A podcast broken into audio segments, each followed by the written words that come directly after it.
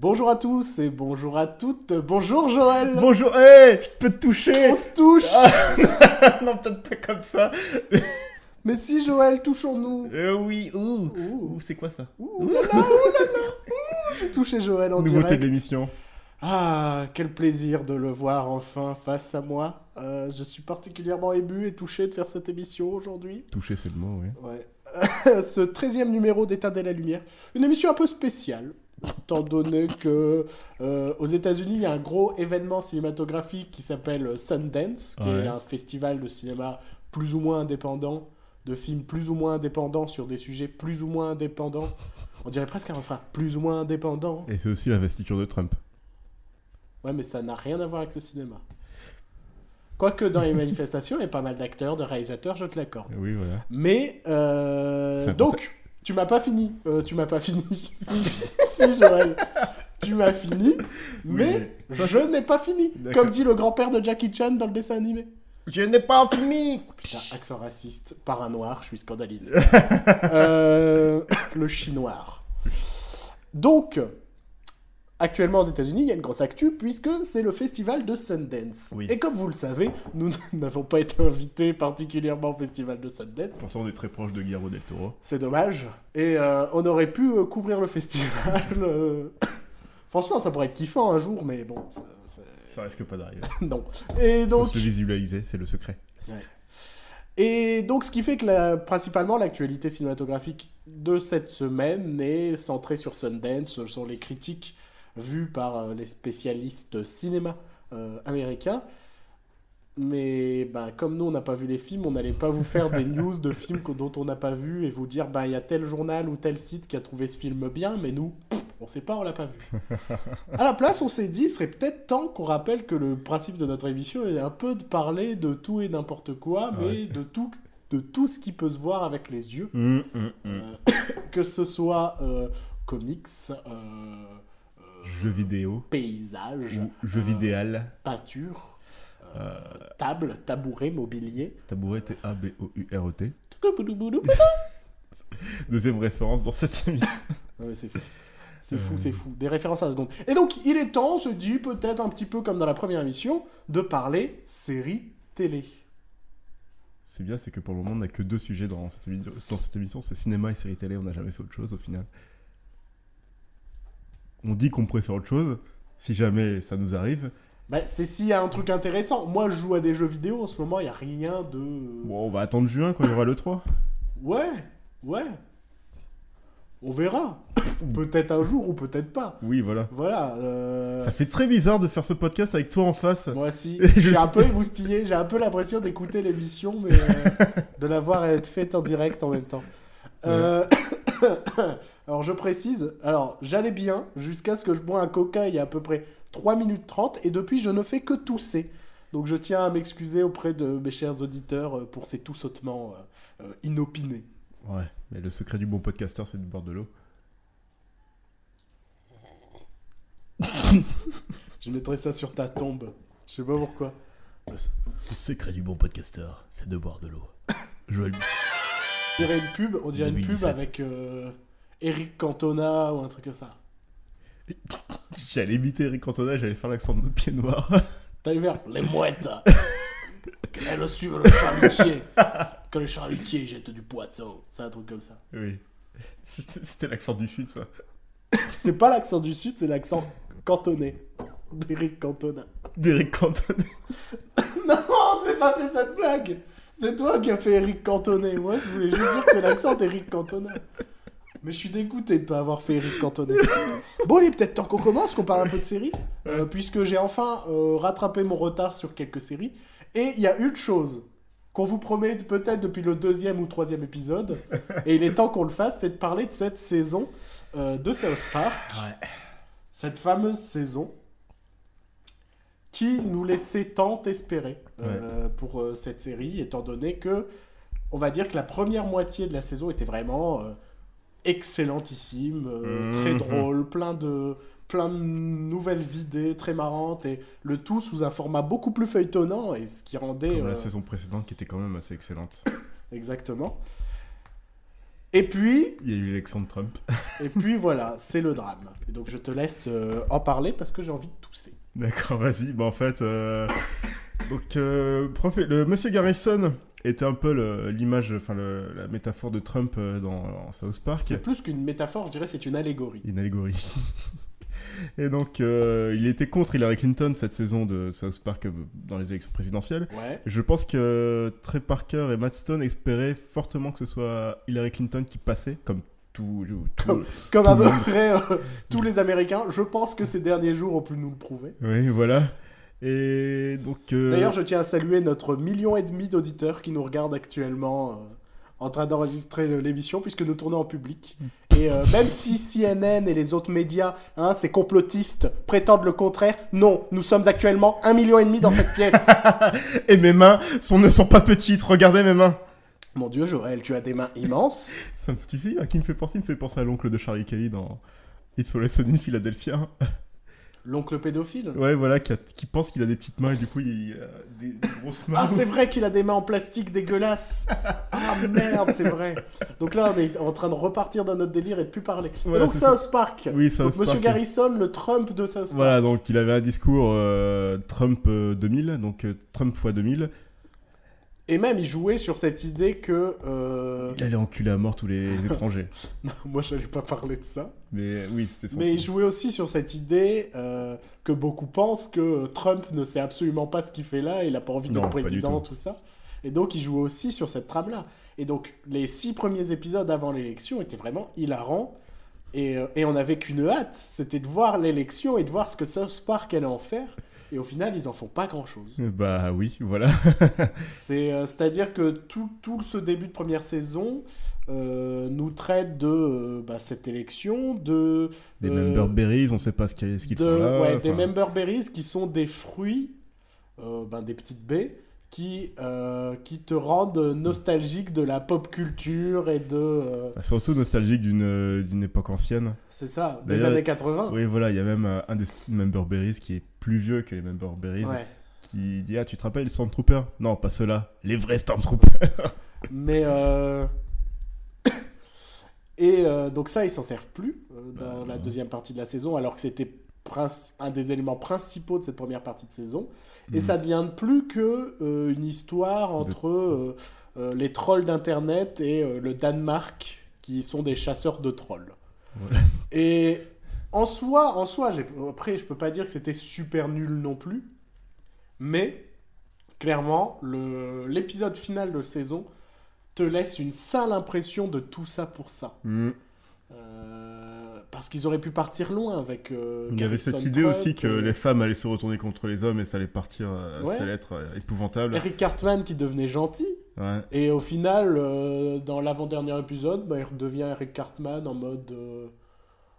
C'est pas particulièrement expliqué, c'est... il se rend compte que « Oh non, pourquoi j'étais gentil avec les femmes euh, En fait, elles sont pas si intelligentes et drôles que je le prétends. » Et voilà, ils se retournent. Enfin, vraiment, tout ce qu'ils ont introduit dans ce début de, de saison est complètement abandonné dans cette deuxième partie. Et le dernier épisode m'a vraiment laissé un goût de tout ça pour ça. Et vous m'aviez prévenu, c'est pour ça que ça fait... On repousse, on repousse le moment où, où on parle de South Park parce que Euh, je, toi et d'autres amis avaient pu voir okay, euh, ouais. cette fin de saison. C'était une sacrée déception. Et ils m'avaient dit « Ah non, mais c'était nul !» Et je fais « Mais non, mais chut, mais me dites pas ça, je l'ai pas encore vu !» Et j'avais peur de le voir. J'ai enfin pu le voir hier soir. Je dois reconnaître que la dernière blague, la toute dernière blague m'a fait rire. C'était laquelle ? Ou en gros, il faut... Exp... Allez, on spoil, on s'en fout, on regarde pas non plus South Park pour son scénario élaboré. Euh, en gros, ils vont finir par faire exploser Internet. Ouais. Et je trouve ça dommage. Ah oui, je trouve je ça dommage qu'il n'y ait pas eu de lien avec euh, Kim Kardashian qui voulait faire exploser Internet et tout. Enfin, il y avait des trucs à faire avec des, plus, des news euh, qu'il y avait eu dernièrement. Il y avait le beau-père de. Bah carrément, il enfin, y a, le, il y a le, le beau-père slash belle-mère de Kim Kardashian dans dans South Park. Qui était devenu un des personnages récurrents de la série. Mais qui a disparu également ce personnage de ouais. cette saison, alors qu'il était là en début de saison, et puisque était... c'est la la, la, la la bras droit de, de Donald oui, qui... Trump qui... slash Garrison. Et qui était préparé comme. Euh, je... possédé par les Member Berries aussi. Mais oui, il y a plein de trucs qui ont été introduits qui, ont, qui n'ont pas abouti dans cette saison. Et euh, où je voulais en venir ? Donc oui, donc c'est ils font blague. Implose Internet, et donc il y a le nouvel Internet qui est lancé. Ça, ça m'a fait rire. Et moi, qui, de... oui, qui demande aux et, vieux... Et en gros, il y a un petit vieux qui est la première personne à, à avoir envoyé un mail. Et, et donc il y a un journaliste qui vient le voir en faisant euh, « Bonjour euh... ». Qu'est-ce que vous lui avez envoyé ? Voilà, et il fait bah, « Je lui ai envoyé une photo de ma bite !» Je l'ai traité de pédé. Voilà. Et l'épisode termine là-dessus. Et... Cette blague m'a fait rire. Franchement, finir une saison sur une blague d'aussi mauvais goût, ça m'a fait rire. Mais, mais en soi, elle est décevante et c'est vraiment dommage. En soi, c'est pas une mauvaise saison, tant bah, la première moitié est vraiment très drôle. Bah oui. Mais c'est frustrant de voir que bah, ils avaient évolué et que là... Bah... Elle se préparait comme meilleure que la saison dix-neuf qui était quand même... Euh... Bah, c'est ça, ces derniers temps, South Park revenait vraiment bien en mode... Euh... une vraie satire américaine, mmh. et euh, que bah, cette deuxième partie de saison, c'était devenu un peu une histoire plan-plan. Euh... Même l'histoire avec les trolls, au final, elle sert pas particulièrement. Ouais. Déception. Ouais, dommage. On parle d'une autre déception. Je pense que la vraie déception, c'est surtout l'élection de Trump. Hein, mais bon, ça, c'est... Oui, non, mais c'est vrai. Que... bon. Mais de toute façon, il finira pas son mandat, on le sait. Oula, oui. Je sais pas pourquoi, quand j'ai dit son mandat, j'ai eu en tête Amanda Lear. Comme s'il y avait une blague à faire avec son Amanda Lear ou un truc comme ça. Tu crois qu'il y a un rapport entre Amanda Lear et euh, euh, Kathleen Jenner ? Moi, j'aimerais bien voir un rapport entre Amanda Lear et Kathleen Jenner. Elle était facile, je le sais, je l'assume.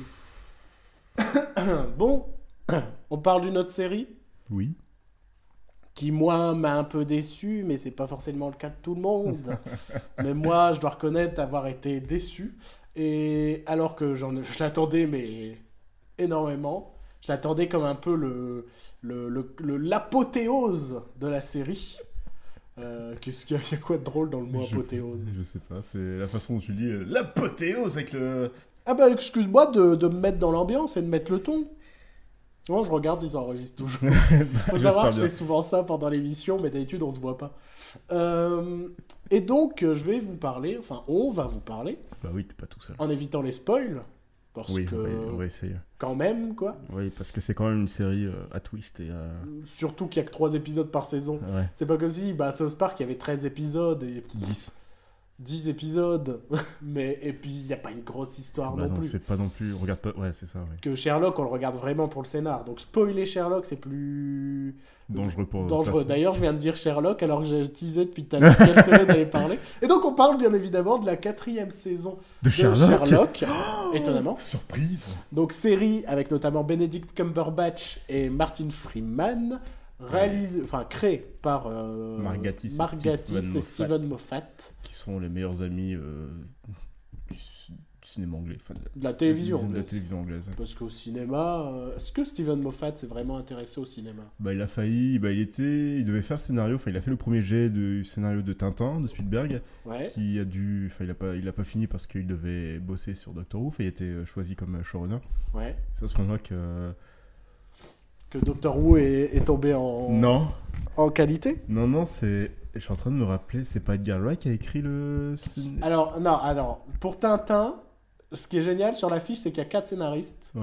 Il y a euh, Steven Moffat, il ouais. y a Joe Cornish, il y a Edgar Wright et un quatrième. Et un quatrième Non, il y en a peut-être trois. Il y en a peut-être ouais. trois. Je dis quatre, mais il y en a peut-être trois. C'est quand même fou. Donc, bah, je ne sais pas qui a écrit Tintin, mais il y a plein de gens. Steven Moffat, c'était Steven Moffat à la base, après c'est Joe Cornish et, euh, et Edgar Wright qui Edgar ont Wright collaboré. Qui ont, qui ont fait la, rela... enfin, la réécriture. Enfin, je sais, bref. Je sais pas. Euh, je... Oui, Regardez c'est... Tintin de Spielberg, il est bien. J'en oui. ai marre de lire partout qu'il est pas bien. Et c'est pas, peut-être pas la première fois qu'on le dit. Ouais, mais c'est bien de le rappeler. Bah oui, parce mais... qu'il y a des gens, ils se disent « Je savais qu'il y a un podcast où il m'avait dit de regarder un truc. » Et là, ils nous réentendent le dire, ils font... Mais bon sang, mais c'est bien sûr. C'est Éteindre la lumière. Éteindre la lumière, cette fabuleuse émission présentée par Michel Denisot. Et Michel Drucker. Le podcast des Michel. Non, je te laisse dans ta vanne, parce non, que le je... podcast des Michel, moi... Ouais.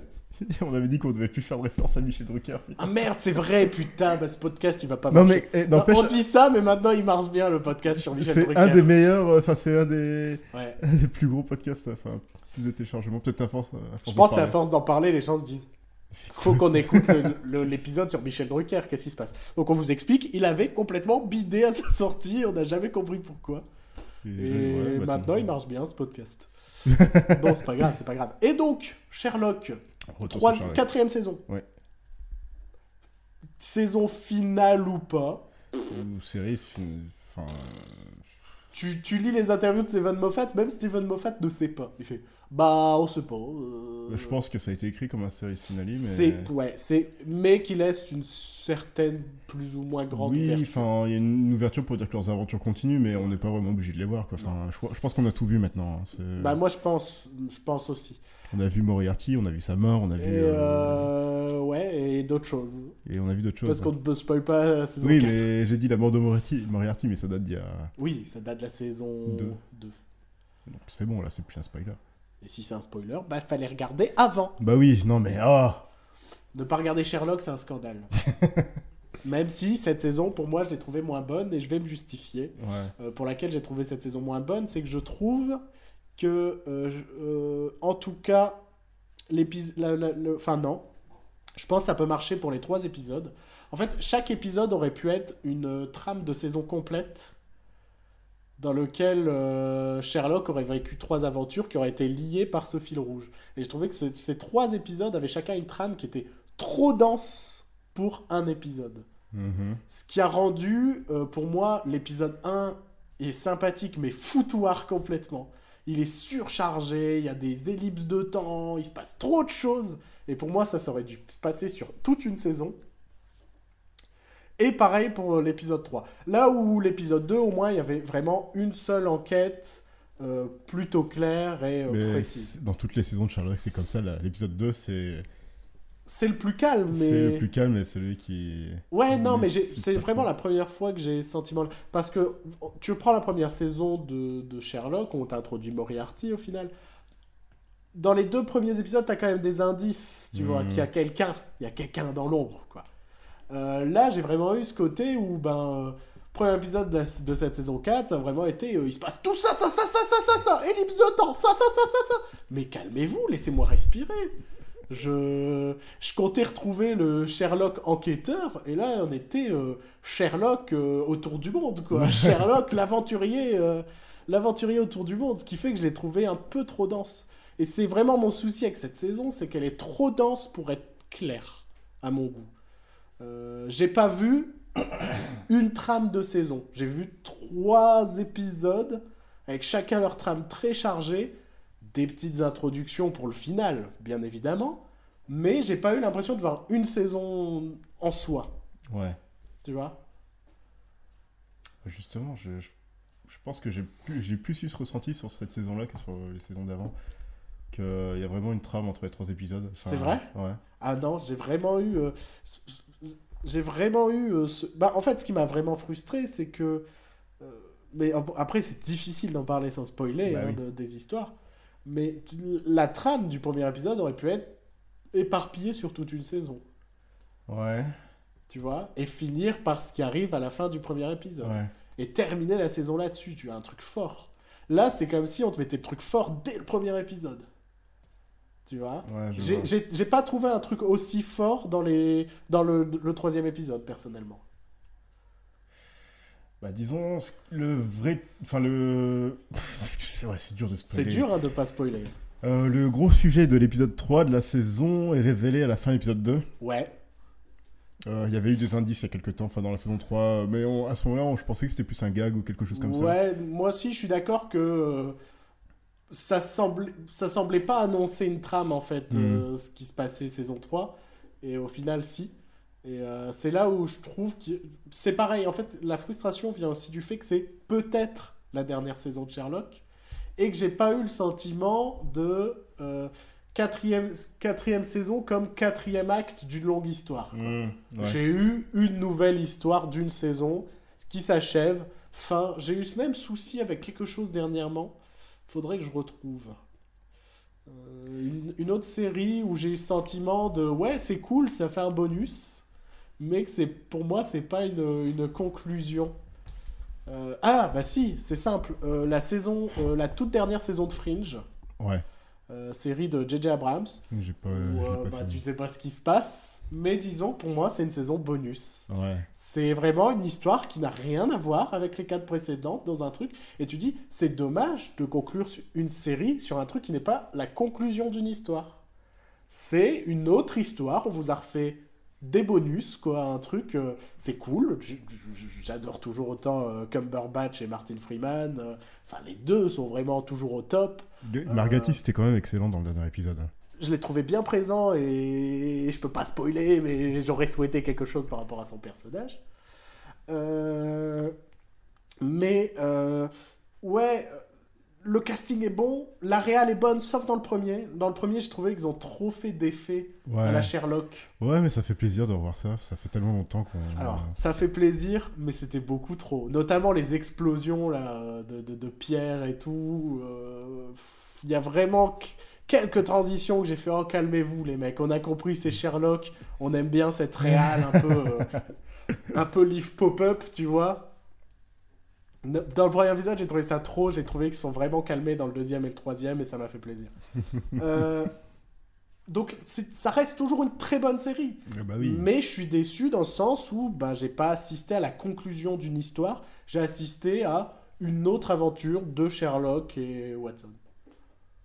Voilà. Qu'as-tu à rajouter, Joël ? Bah, moi, j'ai beaucoup aimé hein, cette saison. Ouais. Après... Euh... Je sais pas, peut-être, euh, c'est peut-être l'attente qui me fait ça, ou... C'est vrai, quatre ans, c'est vraiment trop long. Euh, non, c'était pas quatre ans, c'était non, deux c'était, ans. Depuis... c'était deux ans. De trois que... ans, trois ans peut-être. Ouais, trois ans, parce je que... Je crois qu'il y a eu deux ans avant l'épisode euh, ouais. aboni... ab... ab... wow. J'arrive jamais à le dire. Abominable, donc Abominable Bride. Ouais. la, ma... la mariée effroyable. Il euh, y a eu un an, là, entre euh, oui, ouais. cet épisode et cette saison. Mais ouais, je sais pas, je suis tout... enfin, j'adore les personnages, j'adore les acteurs, ah, j'adore... Ça... Non, moi ça change pas. J'adore l'univers de la série, donc je suis content de les revoir tous. Mais, et... mais par exemple, j'ai pas aimé le fait que l'estrade Molly soit beaucoup plus effacée, discret, enfin... Oh, c'est vrai. Il y a des choses où... qui manquaient à mon... mon univers habituel de Sherlock. Et euh... donc c'est... c'était, c'était particulier. Surtout si c'est la dernière saison. Surtout si c'est la dernière saison. C'est un peu... Alors, l'exemple à chier. Hein. Attention, l'exemple à chier de chez à chier. On prend le final de Friends. Le final de Friends est cool. C'est un final. Ils ont tous la fin d'une histoire, sauf qui ? Sauf Joey. Bah oui. Parce que Joey avait signé pour un spin-off. Ouais. Résultat, quand tu... moi qui ne compte pas regarder le spin-off de Joey, non, quand, je me suis... quand je me suis fait l'intégrale de Friends, parce que Bruno est un homme du futur qui n'avait jamais vraiment regardé Friends, alors il s'est regardé ça il y a trois ans. Euh... J'ai eu ce vrai sentiment de frustration en mode... Putain, mais lui, il a rien. Il se passe rien pour lui dans ces derniers épisodes. Il a pas de conclusion. Et, et ça m'a rendu assez triste, tu vois. Ben, j'ai, j'ai, j'ai un peu ce sentiment-là avec Sherlock. Là. J'ai vraiment ce truc genre, ouais, ils ont plein de nouvelles aventures et tout derrière. Super. Euh, moi, j'aurais aimé voir une conclusion et se dire, c'est fini, c'est fini. Tu vois. C'est comme une histoire d'amour qui s'arrête. Il vaut mieux dire, c'est fini. Et, et ne plus laisser l'espoir que l'histoire reprendra. Et puis peut-être qu'elle reprendra. Mais pour le moment, vaut, vaut mieux se dire que c'est fini. Putain, je vais verser ma larme, c'est tellement beau ce que je dis. Oui, on... on dirait du David Fuenquinos. Qui ça ? C'est le mec qui a écrit La Délicatesse. D'accord. Le film euh, qui avait été adapté en film avec François Damiens. Je sais plus si tu si ah oui, c'est, euh... c'est la bande-annonce où François Damiens ah oui, court c'est, c'est ridicule. Ridicule, voilà. Voilà. Donc David Fuenquinos. Qui a écrit cette magnifique réplique, c'est ridicule. Non, lui, il a écrit le bouquin, je pense pas. Mais il y a dans la réplique, il y a la réplique de... Dans le bouquin ? Peut-être pas, je sais pas. Je sais pas, je vais pas le dire. Bah tu sais quoi, tu vas lire le bouquin et tu vas nous dire s'il y a François Damiens qui dit ridicule. Alors, et à ce moment-là, François Damiens dit c'est ridicule. Ridicule et part en cours. Avec trois R, ridicule. Ridicule, c'est François Damiens, bonjour. Je fais très bien François Damiens. Bon. Ouais. J'ai bien aimé cette fin, la Batman et Robin, où ils courent euh, vers de nouvelles aventures. Dans Sherlock ? Ouais. Dans la fin de Batman et Robin, ils courent en face de le, du Bat-Signal. Puis ça fait... Moi, ça m'a... Franchement, le côté... Euh... Bon, après, je vous en dis pas plus. Il se passe vraiment des choses hein, dans cette saison. Là, vous vous dites, bah, et nous spoil, on sait qu'ils sont en train de courir. Non, non, il se passe vraiment des trucs importants. C'est juste qu'on vous en parle pas. Oui, voilà. Mais... Euh... Je sais pas. Il y avait un côté presque... Euh... enfantin. par cette mmh, fin, par ce côté. Ouais, je vois ce que tu veux dire, et ouais. Ils sont copains et ils continuent les aventures. Ouais, carrément, ouais. Ouais, c'est cool parce que bah, t'es content pour eux, mais en, d'un point de vue scénaristique, tu fais.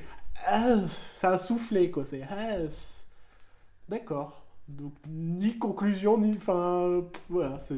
Ça peut continuer. Sinon, c'était bien, hein. Sinon, c'était bien. Ça reste quand même de l'excellente télévision. Ah bah attends, mais mec, le jour où on fera ça en France, mais, mais franchement, franchement, mec, quand je regarde les séries, enfin, quand tu regardes bah, Black Mirror à, la ploc, à l'époque, c'était sur la B B C aussi. Quand tu regardes Sherlock, c'était B B C ou Channel four Channel four, je Channel crois. four, peut-être, ouais. ouais. Putain, ça a une autre gueule que notre télévision française. On a vingt-cinq ans de retard. On a encore Joséphine Ange Gardien. Hein. Non, mais c'est ça, mais c'est ça. C'est un peu notre Tyrion à nous. On parle de, des séries Canal+, mais moi j'ai remarqué un truc dans les séries Canal+, c'est tu peux leur donner euh, à adapter euh, Martine à la ferme, tu vas te retrouver avec euh, Martine, en fait elle est dépressive, elle se fait des rails de coke dans un club de striptease. Toutes les séries Canal+, j'ai l'impression, c'est obligatoire que ton héros, il soit dépressif, il aime bien la drogue, et des fois, soit il va voir des prostituées, soit il va en club de striptease. Tu crois que c'est l'effet Bec B D ? Je sais pas, c'est l'effet Canal+. Ouais, ça doit être ça, il dit ouais, il y a un rapport. Ouais, mais non, parce que si ça avait été l'effet Bec B D, ça aurait été un peu marrant aussi en même temps. Parce qu'il est pas bien dans sa tête, Bec B D. Euh, là, c'est vraiment le côté sérieux et sombre, tu vois. C'est un peu les films d'ici, en fait, mais avec des, mais avec des coques et des putes. C'est un peu du Luc Besson dark, tu vois. C'est un croisement entre Man of Steel et Taxi. Non, peut-être pas Taxi. Euh, Man of Steel et... Qu'est-ce qu'il a fait ? Le Transporteur. Lockout. Non, Lockout... Oh, putain, me parle pas de Lockout. Alors, faut qu'on vous explique que Lockout est un film qu'on a vu au cinéma ensemble. Et à un moment, je regarde... Je crois que je me tourne vers Joël et je lui fais un truc genre... Mais elle était pas blonde, la meuf. Et apparemment, j'avais dormi quinze à vingt minutes le temps qu'elle se coupe les cheveux, qu'elle se fasse une teinture pour passer inaperçue dans la prison de l'espace. Ouais. D'ailleurs, ce film a perdu son procès contre euh, les ayants droit de euh, Escape from New York de ouais. John Carpenter parce que c'est un gros, c'est un gros plagiat, c'est un gros rip-off euh, ce film. Ce sacré Luc. Ah mais c'est notre dieu en France. C'est vraiment notre. Euh... C'est un peu euh, Luc Besson en France, un peu. Euh... C'est le George Lucas français. C'est un industriel avant d'être un cinéaste. Ouais. Tu vois, peut-être il, que comme il produit, Lu... il produit, il produit. Non, sauf que George Lucas, je pense qu'il a des regrets maintenant. Je pense qu'au fond de lui, il déteste tout ce qu'il a fait. Il sait pas tu ce qu'il voulait faire. Non, non, je pense sincèrement que George Lucas n'a jamais voulu faire Star Wars toute sa vie, qu'il voulait faire autre chose. Et c'est pour ça c'est qu'il... C'est ce qu'il avait annoncé au début. Au début, il avait dit non, mais je ferai pas Star Wars toute ma vie, j'ai oui, plein voilà. d'idées, plein de scénars. Oui. J'ai bien aimé euh, ces autres films, après voir, Star Wars. Voir le canard.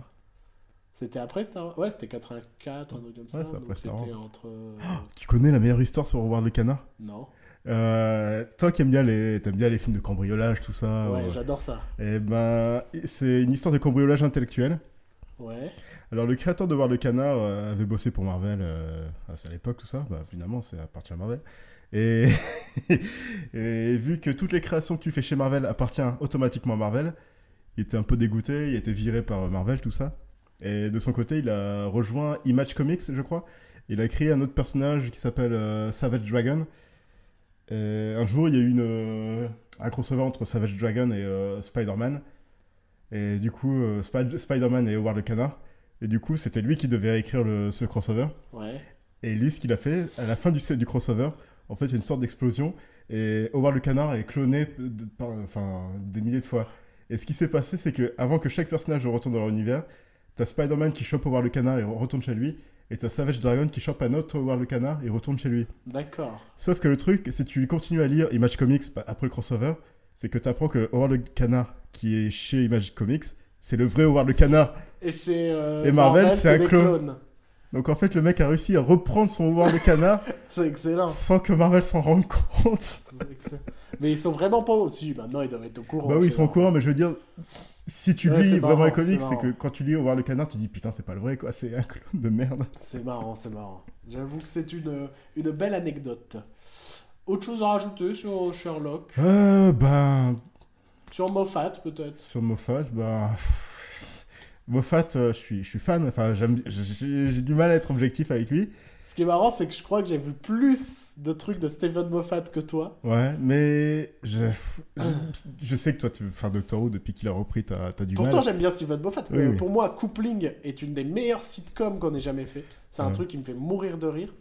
Euh, Jekyll, c'était cool. C'était donc... trop drôle, Jekyll. euh, Doctor Who, c'est cool, mais c'est moins cool maintenant. Euh... Sherlock, c'est top, j'adore ce qu'il fait, mais je sais pas ce qu'il f... en fait il a trop ce côté fanboy qui ouais. fait que je trouve que ces trucs n'évoluent pas, enfin... mais franchement ça, la saison... enfin, j'ai, réussi... enfin, j'ai aimé tout ce qu'il a fait de Doctor Who jusqu'à la saison neuf. Même jusqu'à la saison neuf j'étais encore trop fan, ouais. puis il y a eu l'épisode de Noël. Ouais. L'épisode de Noël, depuis son trailer, je suis, je, je, j'ai des gros doutes dessus. Je, euh, où il rencontre un super-héros. Là. Joué par Justin Chatwin. Donc le, le, le... le mec qui a gâché Dragon, un des mecs qui a gâché Dragon Ball pour tout le monde. Ouais, mais après il est dans Shameless. Apparemment, il est bon dans Shameless. Ah, tant mieux pour lui, mais en même temps, enfin, il est pas très bon dans Doctor Who. C'est vrai. Oh mon Dieu, bah, cet en fait, épisode. En fait, il a une tête de Playmo, enfin, il a une tête de Playmobil ou un truc comme mmh. ça, je trouve. Il a, ouais, non, il a un côté joué dans, dans son visage. Ouais, il a, c'est, ouais, il a un côté de de, de, de beau gosse hollywoodien euh, ouais. lambda quoi. Et, il est pas, il y a pas de charisme. Sauf qu'Hollywood, c'est un peu calmé là-dessus. Ouais, voilà, c'est ça. Et euh, le truc que j'ai, enfin, non mais cet épisode, j'a... j'adore, enfin, j'adore les films de super-héros. Ouais. J'adore Doctor Who, mais il y a des choses qui vont pas ensemble hein, des fois. Bah non, mais je vois. Je, je, alors, je ne l'ai toujours pas regardé.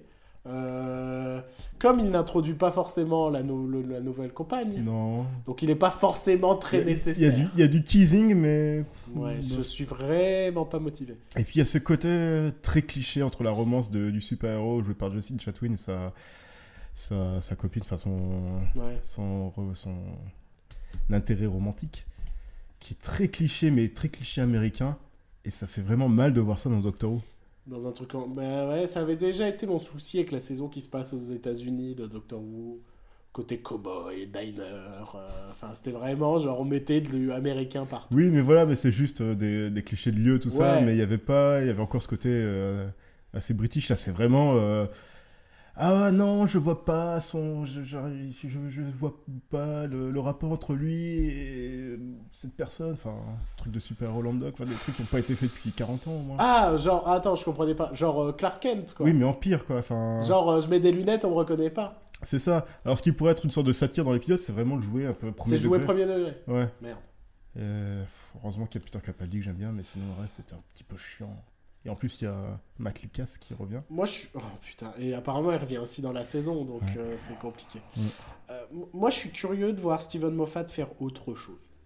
Je... Il va bien finir par faire autre chose. Parce qu'il a, il a fait de la sitcom, il ouais. a fait du, du, du pseudo-polar avec Sherlock. Parce que entre le polar, un peu de comédie, un peu... C'est toujours très hybride. Hein, il a fait du façon, fantastique avec Jekyll. Ouais. Euh, on en avait déjà parlé. Moi, je me dis qu'il pourrait faire euh, un, un reboot de Chapeau melon et bottes de cuir. Ouais. Je pense que ça pourrait vraiment envoyer, euh, parce qu'il y avait aussi ce côté absurde dans, dans Chapeau melon et bottes de cuir. Chapeau melon et bottes de cuir qui, est, qui a été créé par un des deux créateurs de Doctor Who aussi. Ouais, donc il euh, y a un rapport et, entre les et deux. Je suis convaincu qu'il, qu'il devait regarder ça quand il était jeune et qu'il doit aimer. Forcément, forcément. S'il a, ouais, il a grandi à l'époque de Doctor Who, tout ça. C'est bon, il est anglais, il aime bien Chapeau melon et bottes de cuir, merde. Je suis sûr qu'il doit aimer euh, Benny Hill aussi. Comme tous les Anglais. Tu veux le voir faire un reboot de Benny Hill ? Ah mais ça serait trop bien avec Benny Hill. Je crois que c'était le truc que je regardais gosse et que déjà gosse ça me faisait pas rire. Tu vois, il faisait ses têtes en faisant oh, en tripotant des femmes, en faisant oh, et oh, oh, oh. harcèlement sexuel. Oh, cling cling cling. Franchement, c'est, c'est, c'est un truc. Attends, mais cette même série de nos jours, mais ça fait un scandale, un truc monstrueux. Quoi. Mais euh... non, je le vois bien. Après, je sais pas ce qu'il pourrait faire. Mais... Est-ce qu'il partira encore sur une adaptation, faire une, une, une série euh, nouvelle ? Est-ce qu'il a un concept ? Parce qu'après Doctor Who, il n'a plus rien. Si Sherlock est terminé, Doctor Who, ça, il va, ça va se finir pour... Pareil lui, pour euh... Mark Gatiss. Mark Gatiss, ouais, il pourrait revenir retourner voir ses potes. Euh, Moi, j'aimerais bien le revoir même, hein. parce que euh, ben, euh, Richard Smith et euh, Steve Pembleton, ouais, Pembleton, Pembleton, Pembleton euh, avec qui il formait la, The League of Gentlemen, qui est un trio d'humoristes très chelou mais qu'on aime bien avec Joël. D'ailleurs, il y a... très les... proche de Men and Chicken en termes d'ambiance. Bah tiens, Men and Chicken, ça aurait pu être un dans, truc de League dans of l'épisode trois de Sherlock, il y a une petite scène qui m'a fait penser à League, League ouais. of Gentlemen. Pareil, quand, quand il est déguisé. Il a pris le petit regard là. J'ai... Exactement. le, le ex... Alors, ex... c'est mon plan préféré de cette saison parce que j'ai l'impression de voir League of Gentlemen. Alors que Mark Gatiss est complètement éloigné de ça maintenant, ouais. enfin surtout de Sherlock. Et là, il y a ce petit. Et retour. J'aimerais bien le revoir parce que Richard Smith et euh, Steve Pembleton ont leur série qui s'appelle Inside Number neuf, ouais. qui est vraiment excellente, qui est une série, euh, remette, hein. une série euh, d'anthologie, comme mm. euh, un Black Mirror, tout ça, euh, un peu euh, comédie, horreur, mais pas horreur, euh, monstre, créature glauque, quoi. Finalement, je trouve que c'est peut-être, ça ressemble peut-être plus à euh, la quatrième dimension que Black Mirror. Ok. Euh, en termes de ton, il y, y a un cynisme aussi, mais... Euh, ils sont vraiment très drôles quand même. Ah non, mais franchement, Inside Number neuf, j'adore. Je trouve que ce... Mmh. Euh, bon, il y a des épisodes un peu plus faibles, mais euh, ils sont pas pour, le... pour autant à chier. Mais il y a des épisodes, pour moi, c'est vraiment des, des trucs que... Waouh, j'ai rarement vu à la télévision. Tout le premier épisode, si tu veux, de Inside Number neuf se passe dans euh, une, une commode, une armoire. Où en gros, des gens jouent à cache-cache et ils se cachent dans l'armoire. Et en fait, personne ne trouve de cachette et ils se retrouvent à être tous dans la même armoire, tout ça. et, euh, et donc ensuite, s'en, s'ensuit un, un huis clos dans une armoire. Avec des gens qui discutent et s'engueulent dans une armoire. Et euh, avec une fin très, très, très cool. Et vraiment un excellent épisode. Et, et je trouve cette série vraiment excellente. Donc regardez Inside Number neuf, c'est pas du tout sorti chez nous, hein, étant donné que c'est une trop bonne série, hein, pour nous Français. Regardez League of Gentlemen aussi, si vous êtes fan d'humour noir. C'est, c'est... Alors, regardez Men and Chicken. Je pense que c'est plus abordable. En plus, c'est un film, il y a une vraie histoire, tout ça. Si ça vous fait rire, regardez League of Gentlemen. Parce que là, il n'y a quasi pas d'histoire. C'est de l'humour noir, très chelou. Il y a Mark Gatiss en femme à poil. Ouais. On, on voit Mark Gatiss à poil, sans sexe. C'est très bizarre. Euh, on voit... Ah, il se passe plein de trucs bizarres c'est... dans cette série. Ah, c'est... Mais c'est très drôle. Ah oui, il faut vraiment adorer coup, le, l'humour cringy et l'humour noir aussi. Ouais. Et... C'est, c'est excellent, moi. C'est une des meilleures séries anglaises. Ouais, c'est vraiment un des trucs les plus drôles que j'ai vus. C'est vrai. Et, et je connais cette série grâce à Joël. Ouais. Ah merde, faut te biper encore. Oh, faut que j'arrête de dire ton nom. En plus, c'est en plein milieu. Oh putain, il va falloir que je retrouve ça. En plein milieu, ah, mon gars. Je vais noter ça. Tu veux que je te dise, je suis à peu près à quarante cinquante-quatre sur l'enregistreur. D'accord. Donc t'enlèves dix secondes à peu près, ça doit être par là. Putain, tu fais chier. Mais je fais pas exprès. Euh... Je vais garder mon anonymat sur Internet. Je vais garder cette aura de mystère autour de moi. Tu sais que quand moi. tu publies quelque chose, c'est marqué « publié par » avec non, ton nom. Non, il n'y a que toi qui vois ça. Il n'y a que toi, tu... Euh, ah, c'est vrai, on voit pas. T'as mis de la page aussi, ah, donc... Ah, euh... je savais pas. D'accord. Bah, tu m'apprends des choses. Voilà. Bel homme. Merci. euh, allez, plus, on... Euh, en plus, c'est débile parce que si tu recherches vraiment, tu peux quand même me retrouver sur Internet, bah, retrouver sûr. mon famille. Mais partout. C'est juste fait. que je pense que les gens sont assez flemmards pour aller rechercher ça. Et de toute façon, en plus, la plupart des gens qui nous écoutent nous connaissent aussi. Oui, voilà, c'est ça. c'est ça, oui. Bon, euh, rapidement, on va parler d'autres choses. J'ai vu une série sympa euh, qui oui. s'appelle The Good Place, mm-hmm. qui est la nouvelle série de Michael Schur, donc créateur... The Office. De The Office, Parks and Recreation et de et Brooklyn, Brooklyn Nine-Nine. Qui est excellent. Et, euh, et euh, The Good Place, c'est vraiment sympa. Le concept est cool. Euh, c'est l'histoire d'une jeune femme qui se réveille dans euh, The Good Place, mmh. qui est une sorte de paradis, en tout cas. C'est pas le paradis, puisqu'en fait, euh, en gros, il y a tout un discours au début où il dit que toutes les religions sur Terre se sont trompées. Enfin, ils ont tous raison, à peu près cinq pour cent. Il y a juste un mec, une fois, qui était défoncé à, au, au sel dans une baignoire, qui a un record de quatre-vingt-quatorze pour cent. Enfin, euh, il y a une connerie comme ça. Et donc, elle se réveille là-dedans. Ouais. Et euh, en gros, euh, elle se rend compte qu'ils se sont trompés de personne. Qu'elle, elle n'est pas une bonne personne, qu'elle n'est pas euh, la meuf dont elle a pris la place. Et euh, donc, elle est jouée par Kristen Bell, qui joue une connasse... Euh, Kuchenberg. Kuchenberg. Qui joue une connasse euh, admirablement bien. Et, euh, et elle se retrouve bah, à un peu foutre la merde dans ce paradis. Et pour le coup, c'est une vraie série feuilletonnante. C'est une vraie euh, comédie feuilletonnante, ce qui, m'a, ce qui m'a surpris. Euh, ils ont fait un minimum d'efforts en termes de, de fond et de forme pour être plus ou moins original. Euh, genre à un moment il y a une attaque de coccinelle géante, il y a, il y a, il y a un humour très absurde, mais vraiment euh, par moment, pas tout le temps, des fois t'es dans du quiproquo normal parce que elle, elle sait qu'elle est méchante, tout ça, et elle va, enfin elle est pas méchante, elle est juste, en fait en gros elle est nous quoi, ouais. Elle est une humaine normale tu vois, et, un euh, peu connard sur les bords, exactement, égoïste, tout ça, elle oui, s'énerve. Voilà. Alors qu'elle arrive dans un truc où euh, c'est un peu des mormons, quoi. C'est un peu... Euh, tout le monde est gentil avec tout le monde. Ah. Et en gros, elle se retrouve à... Euh, bah, à un moment, il y a un mec qui va la prendre, tout ça, et donc, euh, bah, il va essayer de l'aider à devenir gentil, tout ça. Et, et c'est bien rythmé, c'est plutôt original dans, dans, dans, dans le propos, dans la forme, dans le format, tout ça. Il y a deux, trois... Enfin, il y a quelques grosses facilités d'écriture. Euh, il y a vraiment des trucs... Ouais, vraiment des trucs... Des personnages un peu plus clichés, quoi. Des trucs que tu vois dans plein d'autres séries euh, habituelles. Mais c'est marrant. Il y a un cliffhanger à chaque fin d'épisode. Et ça, c'est plutôt appréciable. C'est vraiment euh, un, un, un truc que j'ai bien aimé. Ce qui rend la série très fluide, très feuilletonnante. Le cliffhanger de fin de saison est super cool. Mais je dis pas ça genre pour... Non, non, il est vraiment trop bien. J'ai trop envie de voir la saison deux. Seul souci, c'est que cette saison un, pas vraiment marché. Y aura-t-il une saison deux ? C'est pas sûr. Donc, c'est un peu chaud. Mais j'ai l'impression que... Je crois que c'est N B C. Parce que tout à l'heure, j'ai dit à Fox. Ah, c'est N B C. Mais je crois bah, ça va, il y aura jamais de suite. Ouais, je crois que c'est N B C. Et, euh... N B C. Et je crois qu'N B C en avait vraiment rien à foutre de cette ouais. série. La chaîne de la comédie, où, c'est ça. Moi, hein. Ce qui m'a choqué, c'est qu'il n'y a pas de générique. Il mm. n'y a pas de générique. C'est un truc genre The Good Place. Voilà. Et il n'y a pas de vrai générique de fin.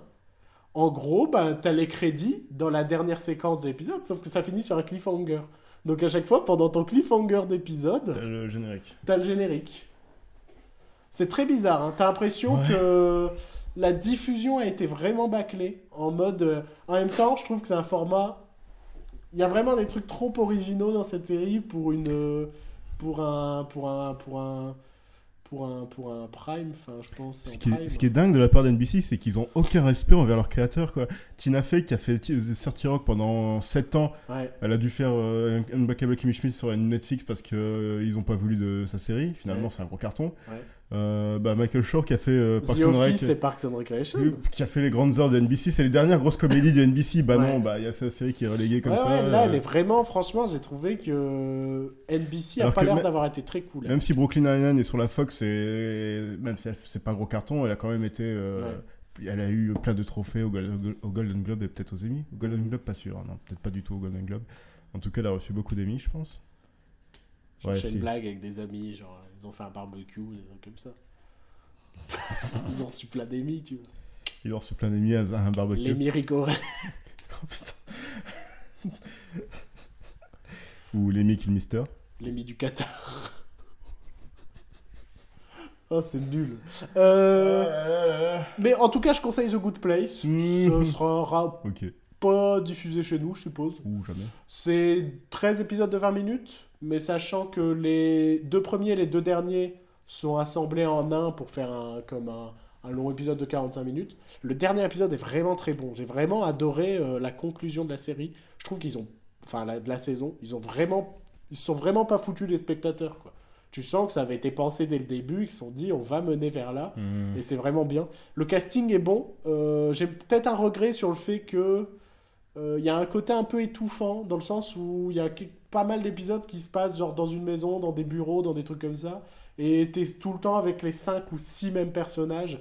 De temps en temps il y a des figurants, tout ça, mais pas tant que ça au final. Mais après c'est justifié parce que euh, en gros le paradis est divisé en, en différentes parties, enfin l'équivalent du paradis, là, le Good Place, quoi. Mmh. Il est divisé en petites parties de trois cent vingt personnes, quoi, à chaque fois.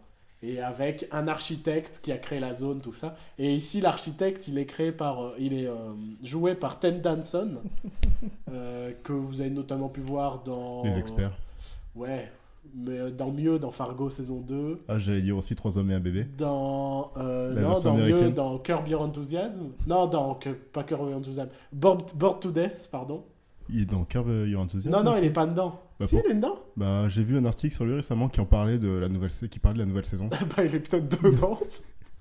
Bah, apparemment, il y a Ted Danson aussi dans Curb Your Enthusiasm. Non, mais je le savais en fait. Euh, Char... euh, Larry et son nombril en français. Ouais, ouais, c'est vrai.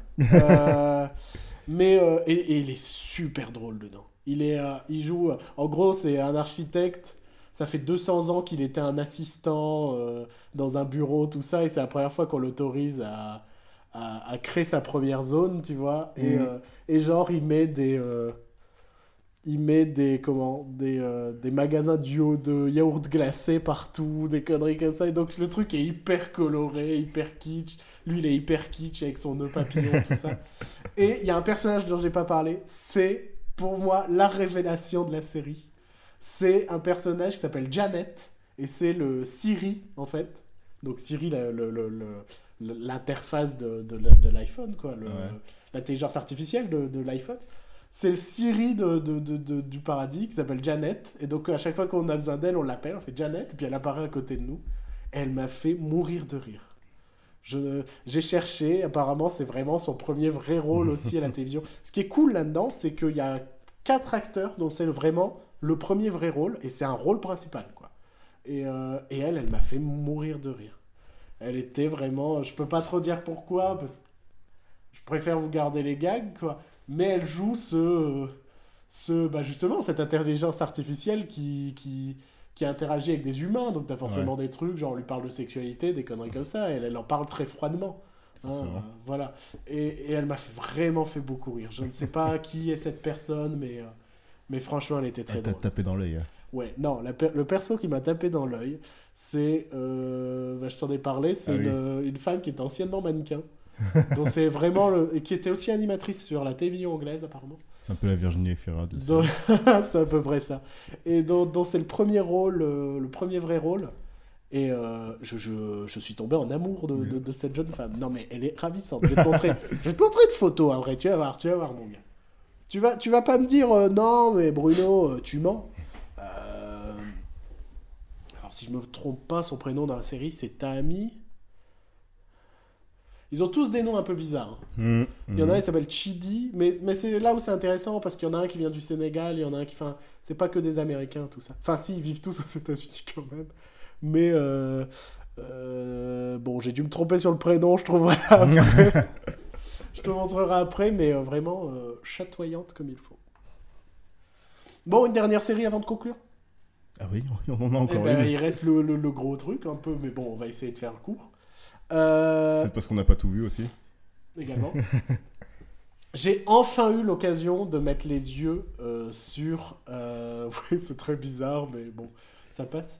De, de mettre les, les, les yeux sur euh, la première saison. De, des désastreuses aventures des orphelins Baudelaire ouais. sur Netflix. Pareil. Donc la nouvelle adaptation des romans de Lemony Snicket entre de... grosses guillemets, car il faut savoir que Lemony Snicket est, est un pseudo et est un personnage ouais. dans l'univers de, de la série. C'est Daniel Handler, c'est ça le... C'est ça, c'est ouais. ça. Et euh, à la place de Jim Carrey qui avait été le Comte Olaf de la première adaptation, ici, nous avons Neil Patrick Harris ouais. qui reprend le rôle euh, de façon plutôt intéressante et j'ai beaucoup aimé. Enfin, j'ai beaucoup aimé sa, son interprétation. Elle est un peu plus sérieuse, je trouve. Euh, oui, alors euh, Neil Patrick Harris, bah, j'ai pas... Enfin, j'adore Neil Patrick Harris. Enfin, en même temps, il est vraiment excellent. Ce mec, il est talentueux de bout en bout. Euh, ce qu'il y a, c'est que bah, j'ai vu que le premier épisode de la série pour le moment. Ouais. Et ben, bah, Jim Carrey me manque en fait pour le moment. J'ai pas encore l'habitude de voir, euh, je pense qu'au bout d'un ou deux épisodes, j'ai peut-être m'habitué. À un moment, ouais, moi aussi, le premier épisode, j'ai eu du mal. À un moment, on se détache un peu. On se détache aussi un peu parce que il euh, y a des scènes qu'on n'a pas vues dans les films, en fait. Ouais. Il, est plus ma... il est plus menaçant aussi. En gros, pour moi, euh, en fait, le... l'interprétation du Comte Olaf, je peux la résumer de la même manière que je résumerais cette série. Ouais. Elle est, euh, il est, il est beaucoup plus fidèle au bouquin, mmh. dans le sens où il est plus dangereux, plus désagréable avec eux, et euh, là où Jim Carrey était rigolo, quoi. Bah, c'était Jim Carrey. Jim Carrey, c'était presque le rôle principal du film, quoi. C'était vraiment le personnage où, qui te faisait le plus marrer à chaque fois que tu le voyais. Là, il y a vraiment des moments où il est très désagréable. Et, et pour moi, c'était important ce qu'ils ont fait. Dans le sens... Il a tenté de tuer le bébé à un moment. Dans le... Premier épisode. Ouais, mais euh, Jim Carrey tentait de les tuer aussi. Avec oui, mais temps. Là, c'était vraiment... Il avait le bébé dans la main, il était sur le point de le claquer sur la table. Ah ouais, non, mais bien sûr. Euh... Mais, mais c'était important pour moi de le faire. Parce que dans le film, ils l'ont vraiment fait rigolo. Mais plus t'avances dans les bouquins, plus euh, ça devient excessif ce qu'il veut faire aux gosses. Et il, il a vraiment envie de les buter, quoi. Tu vois ? Et avec Jim Carrey, ça aurait été encore euh, rigolo. Euh, je pense que c'est important que... Euh, il soit ce méchant loufoque, mais qu'il soit méchant. Et je trouve que c'est la réussite du, euh, du, de la série. Mais malheureusement, ça le rend moins sympathique, quoi. Ça le rend moins attachant. Et, euh, et ça, c'est moins rythmé que le film à cause de ça également. Euh, parce que la, la série, forcément, moins rythmée. C'est un peu le gros souci que j'ai pour l'instant, c'est de connaître le film. Ouais, et bah le oui. film est vraiment très speed, quoi. Le film... C'est trois bouquins, c'est le, ça Trois bouquins film, condensés en deux heures, en une heure et demie euh... Ouais, le film, t'adaptes trois bouquins en une heure quarante, quelque chose comme ça. Donc c'est archi speed, tu, tu, c'est bien rythmé, il y a des vannes à la seconde et tout. La série prend beaucoup plus son temps. Elle est beaucoup plus fidèle. Il y a vraiment des scènes. Euh, par exemple, dans le film, pour être simple, quand ils font les pâtes à la puttanesca, ils fouillent dans les tiroirs, oui, voilà. Ils récupèrent des trucs. Là, ils vont chercher les aliments, ils vont chercher... Ils vont le... marcher avec la juge à botte. Et ça, oui, c'était voilà. dans le bouquin. Ça, c'est la vraie version qui est dans le bouquin. Il est beaucoup plus fidèle, en fait. Bah oui, que... en même temps, c'est aussi euh, l'avantage de faire une série. C'est que cette fois, là, tu peux... Ouais, et ils peuvent faire... prendre leur temps. Oui, voilà. Mais c'est un peu dérangeant dans le sens où on a déjà vu le film. Là, pour le moment, j'ai vraiment ce sentiment de... Ça fait version longue du film. Ouais, et de faire « Allez ! Oui, j'ai déjà vu ça ! J'ai déjà vu !» Donc là, j'ai hâte. J'ai vu que les quatre premiers épisodes. Ouais. J'ai hâte de voir les deux derniers de la saison, déjà, qui Mais... sont une partie qui n'a pas été adaptée, dans laquelle les enfants travaillent dans une Syrie. Parce non que... pas en Syrie. Non. Ils ont quand même évité. Mais d'après de ce que j'ai vu du premier épisode, c'est qu'ils vont quand même, ils sont quand même en train déjà d'installer le côté symbole caché, tout ça. Alors ça, c'est le le truc qui m'a le plus plu mmh. euh, pour le moment. C'est il euh, y a un il y a un truc qui est secret plus ou moins dans l'univers et dans le film, il est quasi pas montré. Mmh. Il est montré brièvement. Là, il est montré tout le long. Il euh, y a un truc dans dans la de, dans le troisième épisode qui m'a beaucoup plu où euh, il regarde une photo. Ils regardent une photo d'un piano et en gros, euh, t'as, euh, t'as le père qui leur dit... Euh, le père, pardon. Euh, Monty, donc euh, Montgomery, Montgomery, parce qu'il a comme prénom son nom de famille, ça je trouve ça génial, euh, qui regarde une photo d'un piano, ils font « Ah, vos parents, euh, je les aime tant », ils font « Mais il n'y a pas nos parents dessus ». Ils font « Mais si, on est dans le piano ». Et plus tard, il y a euh, Stefano, qui est euh, un co- Olaf, Olaf déguisé, et qui dit euh, ah euh, et qui parle aux enfants en mode oncle Olaf, tu vois, et qui regarde la photo et tout, il fait ah vos parents et tout, il fait mais comment vous savez qu'il y a nos parents dans votre, dans le piano, il fait c'est parce que c'est moi qui ai pris la photo. Et rien que là, on a du teasing sur moi ce que je sais parce que j'ai lu les bouquins. Et il y a énormément de teasing sur la société secrète. Il ouais. euh, y a des choses que j'ai vues en background dans dans le fond. Où je me dis, ça, je pense que c'est pour introduire un, un truc que je sais. Tu vois euh, dans le troisième épisode, quand ils se dirigent vers euh, la maison de Montgomery, Montgomery, ils font un truc genre... Euh, euh, ah, ça, ah, ça pique, machin, tout ça, c'est parce qu'il y a une usine de moutarde dans le coin. Et moi, je sais que plus tard, on va en parler de l'usine de moutarde. Donc... Je trouve que là-dessus, ils ont été très, très, très bons sur la société secrète, sur les, les petits indices pour la suite qui sont laissés euh, ci et là. Et c'est ça qui me rend fou, c'est que je la trouve beaucoup plus... Enfin, je la trouve... Je trouve le film top, hein. Je le trouve très fidèle déjà de base. Mmh. Là, ils sont vraiment allés très, très loin dans la fidélité. Euh, un truc que je trouve top, c'est euh, parce que quand on lit les bouquins, le personnage principal des bouquins, presque, c'est le narrateur. Il nous parle tout le long, des fois, il nous fait des descriptions à la con.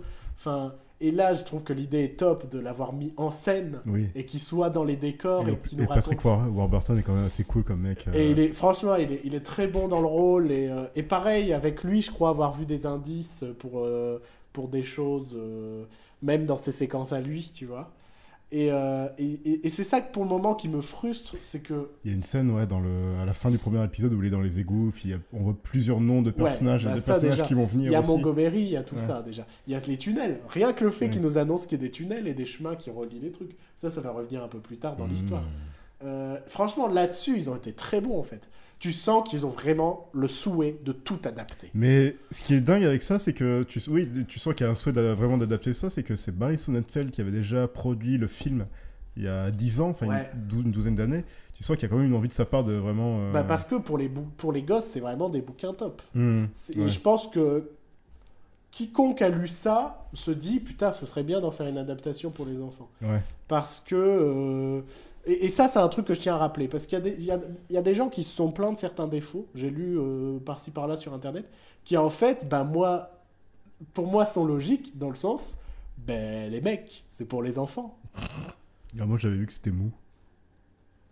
C'est, non, c'est mou, parce que c'est lent, parce que c'est une série. Hein. Oui, aussi, mais aussi parce que c'est la version longue du film et que c'est... On déjà... a cette sensation ouais, voilà. de, de déjà vue avec euh, de la lenteur. Dans cette idée de société secrète, je viens de tilter un truc, il y a une séquence qu'ils ont complètement créée dans, la, dans l'épisode trois, avec euh, Montgomery, Montgomery, où ils vont au cinéma, tout ça, elle est kiffante. Enfin, j'ai beaucoup aimé cette séquence. Non, ouais, je pense que... Il y avait un truc qui me dérangeait, je pense que ça doit être ça, c'est ce côté déjà vu. Ah ben moi, ça m'a... Moi, franchement, par moments, je souffle. Ouais. En mode, putain, je l'ai déjà vu. Ouais. Euh, je l'ai déjà vu, et peut-être parfois en mieux. Euh, notamment sur le, la deuxième histoire avec le serpent. J'ai okay. trouvé qu'ils mettaient plus de temps à en venir à un truc que nous, on savait déjà, qu'on a déjà vu, en fait. Ouais. Et, et c'est dommage. Et c'est, c'est, c'est le côté, malheureusement, bah, réadaptation d'un bouquin en version plus dense. Ouais, je pense que ce sera euh, moins dense, pardon. Ouais, je pense que ce sera vraiment prenant à partir du moment où... Ouais. Bah, c'est, et c'est là pas. Où c'est dommage qu'il n'ait adapté que quatre bouquins, euh, à mes yeux. Dans le sens où on aura que... Euh, où cette saison, il n'y a que deux épisodes qui sont quelque chose de pur, complètement inédit euh, ah ouais, en termes d'adaptation, les deux, deux derniers. Ah ouais, c'est con, ça. Euh, aussi, je trouve ça dommage qu'il n'ait pas coupé au bout de, de six livres. Ouais. Dans le sens où, pas seulement d'un point de vue... Euh, bah, il y a treize bouquins, on fait moitié-moitié à peu près. Non, aussi dans le sens qu'au bout de six livres, le rythme change. Dans le sens où, bah, là, pour le moment, et ça, c'est un défaut que j'ai lu, et dont je voulais parler, mais pour moi c'est une logique parce que ça vient des enfants, c'est ce côté répétitif de la trame de Pau récupère un des gosses, l'amène chez quelqu'un, ça se passe mal parce que il y a l'oncle Olaf qui arrive déguisé. Mais ça, c'est à peu près ça sur les six premiers. C'est les six premiers où ils sont ces enfants qui sont euh, euh, ballottés de, euh, de, de, de, de, de tuteur mais, en ouais. tuteur, quoi. Et encore, parce que dans les derniers, bah là déjà il y a une scierie. Et je crois que c'est parce qu'il ne sait plus où les mettre. Et donc, pour les occuper, il les met dans une scierie, c'est un truc comme ça. Euh, à un moment, il les fout dans un collège. À un moment, il les fout dans une ville. Parce qu'il y a une... Je crois qu'il y a un décret de loi qui passe, genre... Euh... Il faut tout un village pour s'occuper d'enfants. Je crois que c'est un truc comme ça. Et donc, il dit « Ah, oh, je vais le donner à un village !» Et donc, il donne les enfants à un village. Euh... Et... Et d'ailleurs, je suis très curieux de voir cet épisode. Enfin, de... Mais ça, ce sera pour la deuxième saison. Ouais. Euh, et ensuite, ça devient vraiment euh, une longue euh, course-poursuite chassée-croisée avec l'oncle Olaf. Ça devient autre chose où l'oncle Olaf se déguise quasi plus. Et, euh, et ce sera oncle Olaf, le grand méchant, avec des, euh, des sous-marins, des bateaux, des, tout ça.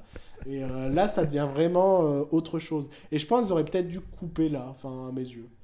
Quoi qu'après, si tu regardes la deuxième saison, ça risque de faire, bah, les deux premiers, ça va être le truc traditionnel qu'on a vu saison un. Les deux suivants, ça va être le début de la course-poursuite avec ouais. l'oncle Olaf. Voilà, c'est un choix. Mais après, ouais, pour si l'instant... T'as pas vu le... les films, si t'as pas vu le film, euh, t'as pas ce problème, en fait. En fait, c'est ça. Je pense que c'est ça. Si t'as pas vu le film, t'as pas vraiment de problème à avoir avec le, le rythme de la série. Avec euh...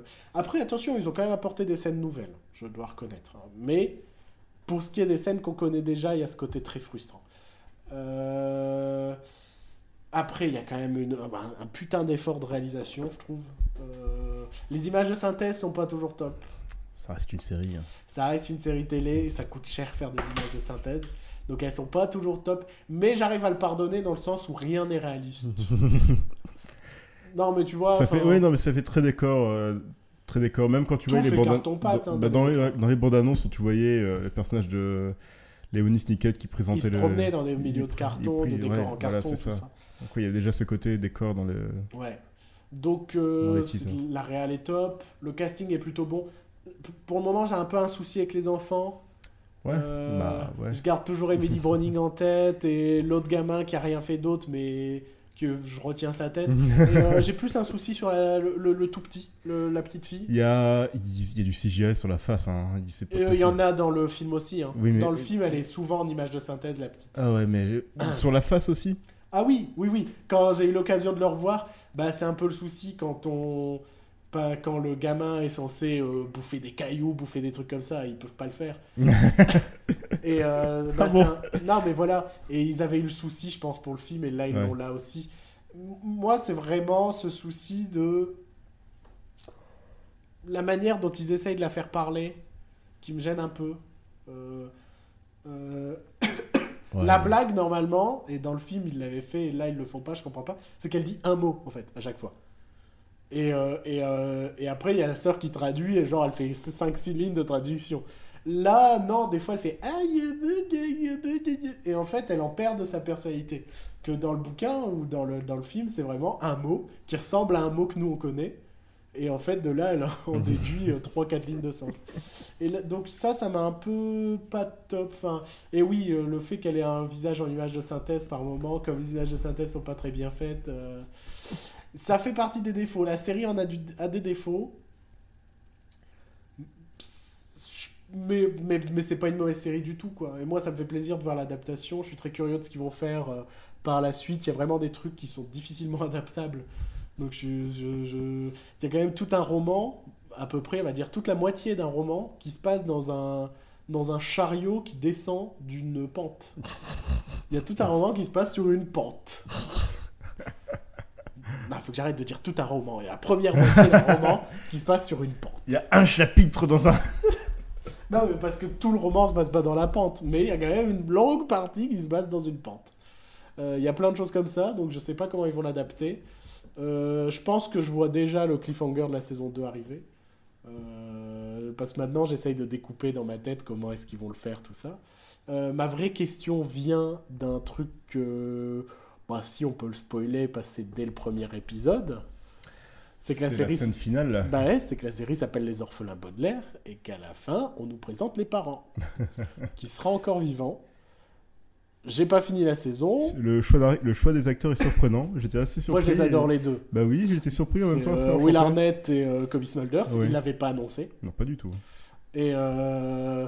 Will Arnett qui est déjà qui a sa série Netflix, enfin qui en a deux, qui a BoJack Horseman, qui a Flaked, il en a trois en fait, et euh, Arrested Development. Et oui voilà. Euh, bah, et Cobie ouais. Smulders qui est une pote à Neil Patrick Harris au final. Bah oui oui. Je pense que ça doit être ça. Et euh, Neil Patrick Harris qui fait un peu de magie dans la série. Ah. Ouais, il fait apparaître des trucs dans ses mains tout ça. Forcément on se refait pas. Et euh, mais je suis euh... donc je sais alors. J'ai des sources, ma petite sœur, euh, qui a eu, vu toute la saison, qui m'a dit « Non, mais c'est expliqué plus tard. » Donc, euh, je vais bien voir en fin de saison. Parce que pour l'instant, je me pose plein de questions. Quoi. Donc oui, regardez Les Orphelins Baudelaire. Je pense que ça vaut vraiment le coup. Euh, si vous avez vu le film, ça va être frustrant. C'est clairement le souci. Surtout que le film était vraiment bien foutu. Hein. Bah, le film, le rythme, le rythme quoi, du film, il est très très bon. Encore plus Tim Burton qu'un Tim Burton. Non, mais, mais complètement. Il y a un truc qui m'a frustré dans, dans la série, c'est qu'il y a plus ou moins une séquence très similaire au film, mmh. qui est la séquence du mariage avec Violette. Elle est déjà... Ah oui, elle est déjà... Bah oui, en fait, dans les bouquins, ça, ça se passe dans le premier bouquin. Okay. Euh, dans le film, ils ont réussi à construire une histoire autour et à finir par ça. Mmh. Dans les bouquins, ça se passe vraiment dans le premier bouquin. Et euh, et il y avait un gag qui me faisait trop rire dans le film... Et là, ils ont fait une version cheap du gag qui marche pas du tout pour moi. C'est euh, au moment où ils, do- où ils doivent signer tout ça, et euh, elle, elle veut pas trop. Elle veut pas signer le mariage parce que c'est un vrai faux mariage, tout ça. Euh, il, il tire l'antenne de son talkie-walkie et en fait, c'est euh, la fleur qu'il avait mis dans, dans, bah, sur son costume qui tire en fait, et il y a l'antenne du talkie-walkie et on entend le bruit du talkie-walkie, et pour moi ça marche trop bien. Et s'imaginer que dans le public ils voient une fleur comme ça qui pendouille et tout, ça me fait trop rire dans le film. Là juste il sort un petit talkie-walkie, il n'y a pas de fleur, il n'y a pas de gag, mais tu te dis, mais dans le film c'est tellement marrant quand il tire l'antenne du talkie-walkie et qu'il se retrouve avec une antenne comme ça qui pendouille. Ça me fait trop rire. Il y a plein de petits trucs où tu te dis, putain, dans le film, ils l'ont mieux fait, quoi. Mais il y a aussi des trucs où je me dis, dans, le, dans la série, ils l'ont mieux fait. Ouais. Euh, le côté société secrète, le côté tout ça. Donc, moi, je pense qu'on verra avec le temps. Euh, je suis très curieux de voir ce que ça va donner avec le temps. Je pense que, bah, dans l'ensemble, ça restera pas une mauvaise série, parce qu'il y a quand même une certaine ambition visuelle et tout. Enfin, il y a vraiment un désir de bien faire. Et je pense qu'une œuvre, dès le moment où il y a un vrai désir de bien faire, c'est difficile d'être méchant avec, quoi. C'est difficile de, de lui reprocher des choses. Et je pense que c'est sur cette belle philosophie qu'on va pouvoir achever le premier, enfin, le premier épisode. Qu'est-ce que je raconte ? Le premier épisode en face à face. Ouais, le premier épisode en face à face, le treizième épisode déjà. Et qui de, va nous porter malheur à tous les coups. De l'état de la lumière. Bah, on a déjà galéré à le lancer. On a passé deux heures à chercher des câbles, des trucs. Alors qu'ils étaient juste en face. Hein. Ta gueule. Euh, je vous souhaite euh, plein de bonnes choses, mais retrouvez-nous. Où ça, Joël ? Sur Facebook, sur Twitter, et sur iTunes. Et sur iTunes, toujours, on demande une petite note parce que ça permet de nous monter dans les classements et d'être euh, retrouvable facilement. Et puis de savoir que quelqu'un nous écoute. Et puis de savoir que quelqu'un nous écoute. En tout cas, on a remarqué qu'on a de meilleures statistiques sur PodCloud et ça fait plaisir. Ouais, ça fait plaisir. Merci, ça. Merci beaucoup. On vous fait des bisous. C'est grâce à vous. Hein ? Nos petits cœurs. Nos petits, nos petits chats, j'ai envie de dire, comme euh, ce, ce grand animateur télévisé. Ah non, tu télévisé. Veux donner des noms à, à nos auditeurs. Non, je non, vais, je déteste ça. Je vais t'appeler Bobo et tu vas m'appeler Bibi. Salut les petits clous. Salut, Marteau S K. Euh, ah, référence. Marteau S K, c'est peut-être pour ça que c'est les petits clous. Oui, en fait, parce que tout le monde... Sérieux pensait... Oui, en fait, puisqu'il s'appelait Marteau S K et tout le monde l'appelait Marteau S K, donc tout le monde pensait que c'était son prénom, c'était Marteau. Et du coup, c'est comme ça qu'est venu le... Salut mon, les petits clous. Mon monde vient d'imploser. Je n'avais jamais pensé à ça. Marteau S K. Salut les petits clous. Voilà. Putain de merde. Mais mon Dieu. Éteignez ah. la lumière. Apprenez les meilleures anecdotes sur les années quatre-vingts que tout le monde, tout le monde a oublié. Je sais plus la musique de, du top cinquante. Je sais plus. Vous allez faire le flic de Beverly Hills. Mais c'est pas ça. Mais c'est un truc qui est proche. Hein. C'est te, te, te, te, te, te, te. Ça, c'est le flic de Beverly Hills. Et le top cinquante, c'est un truc similaire. Ta ta ta. Non, non. C'est les grosses têtes. Et Rocky non, aussi. C'est genre. Tout, euh, tout, tout, tout. Top cinquante. C'est une belle fin d'émission, je trouve. Le top cinquante avec Marteau S K. Salut les petits clous. C'est génial, c'est que de l'amour. C'est Patrick. Oh, c'est génial. C'est génial, j'ai vu des nains, ils font des trucs parce qu'on a une émission euh, tout public. Bon allez, on va vous laisser, on oui. vous souhaite une bonne soirée. Au final, on a été plutôt sérieux dans cette émission. Oui, hein, c'est euh... peut-être ce côté face à face, une nouveauté. Euh... Ouais, c'est ça. Changement d'habitude. Eh, le changement, c'est maintenant, ma gueule. Non. Là au-dessus. Jean-Marie Bigard. Jean-Marie Bigard, sur scène. Avec là au-dessus. À la couille qui s'encule. Jean-Marie Bigard. À la couille qui s'encule. J'en ai plein la nouille.